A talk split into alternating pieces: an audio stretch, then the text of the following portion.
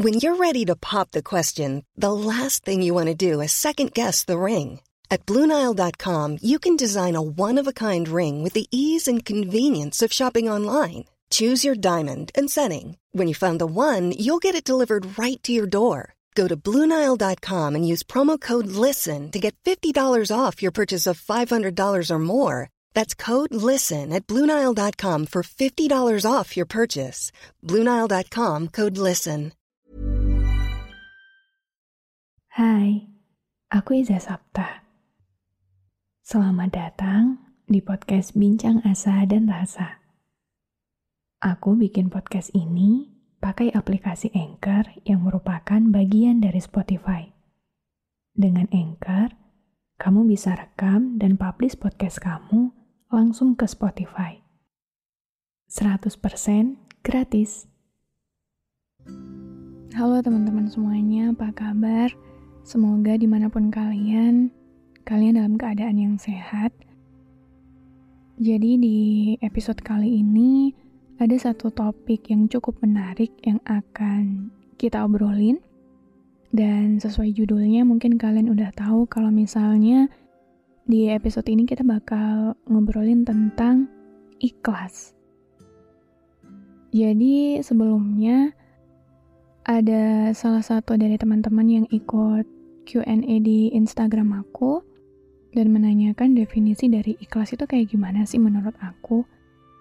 Jadi, aku akan menjelaskan jawabannya, definisi ikhlas menurut aku di episode ini. Menurut aku, ikhlas itu salah satu kata kerja atau kata sifat yang definisinya cukup absurd ya mungkin sekarang kita udah terlalu kenal banget sama kalimat-kalimat kayak yang ikhlas ya, kamu harus ikhlas ya, kayak gitu. Tapi nggak ada satupun definisi yang benar-benar paten tentang ikhlas itu sendiri tuh kayak gimana. Mungkin kalau misalnya kita definisikan ikhlas itu adalah suatu keadaan di mana kita memberikan sesuatu yang kita punya kepada orang lain, habis itu kita nggak ngerasa menyesal atau kita nggak mengingat-ingat itu lagi, itu dinamakan ikhlas, ya aku rasa definisi itu nggak bisa kita pakai ketika kita kehilangan sesuatu yang kita cintai. Mungkin ketika kita memberikan buku misalnya ke teman kita, ikhlas itu berarti ketika kita ngasih buku itu ke mereka, terus kita udah gak nginget-nginget itu lagi, dan ya udah aja gitu.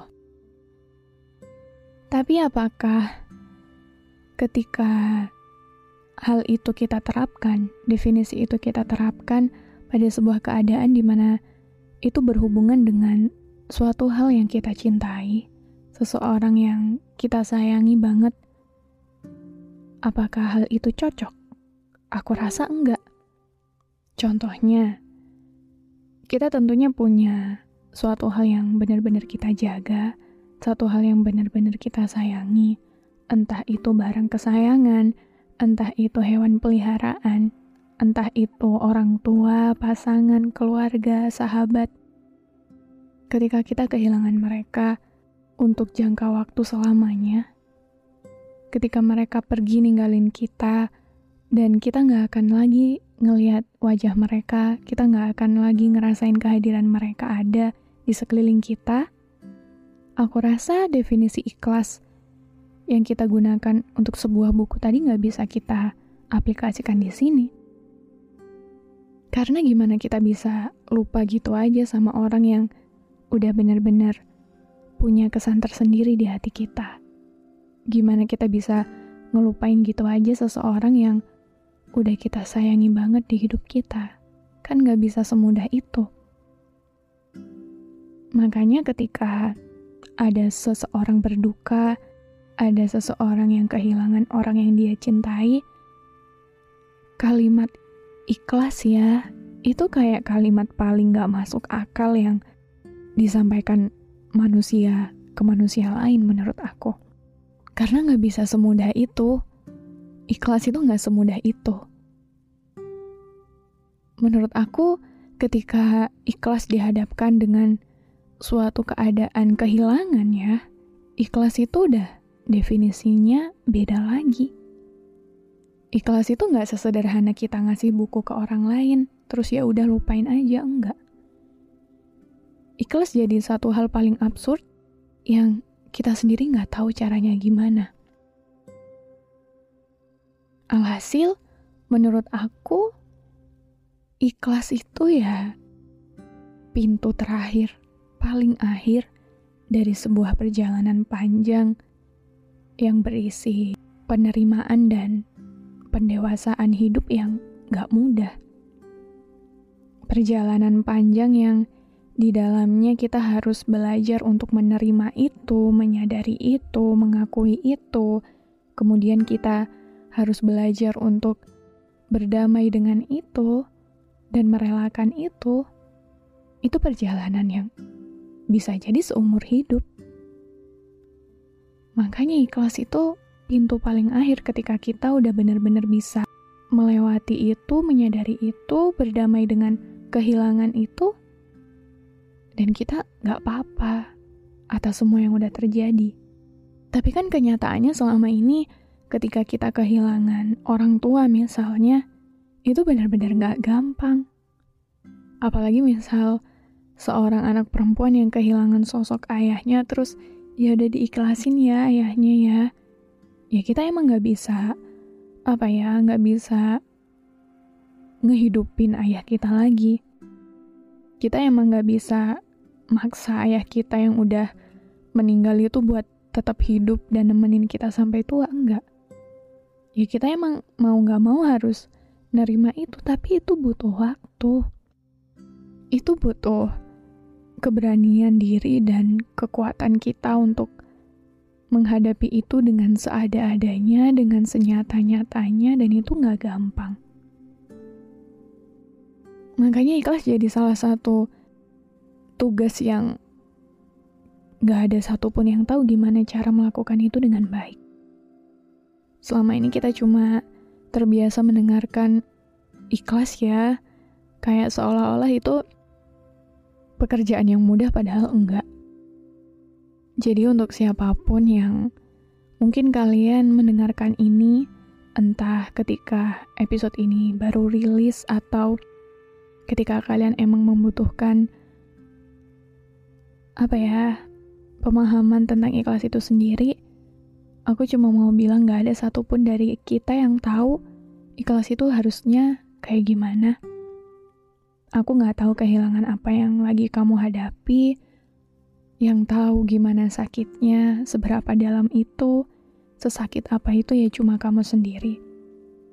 Aku cuma pengen kamu mulai belajar untuk mengakui keadaan ini, menerima kehilangan ini, kamu berdamai sama diri kamu sendiri. Gak usah memaksakan diri untuk cepat-cepat ikhlas karena itu pintu paling akhir.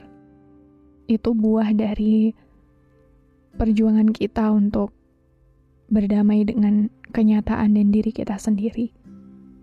Jadi gak apa-apa kalaupun kehilangan ini sampai bertahun-tahun lamanya masih belum bisa kamu sembuhkan, masih belum bisa kamu lupain, masih belum bisa kamu terima. Karena yang tahu gimana sakitnya cuma kamu. Tapi aku harap kamu gak berlarut-larut dalam kesedihan itu, karena aku yakin siapa pun yang meninggalkan kita, apa pun yang hilang dari kita, ya karena emang udah waktunya pergi. Dan aku yakin kita menerima kehilangan ini pun karena Tuhan tahu kalau kita mampu. Jadi aku harap kamu selalu kuat. Dan sampai jumpa lagi di episode selanjutnya. Terima kasih banyak sudah mendengarkan episode ini. Aku harap di sini kamu gak ngerasa sendirian. Oh iya, jangan lupa juga mampir di sosial media Bincang Asa dan Rasa ada di Instagram, TikTok, dan Telegram buat kamu yang mau curhat. Aku tunggu ya. follow podcast Bincang Asa dan Rasa, dan aktifkan lonceng notifikasi biar kamu gak ketinggalan episode selanjutnya.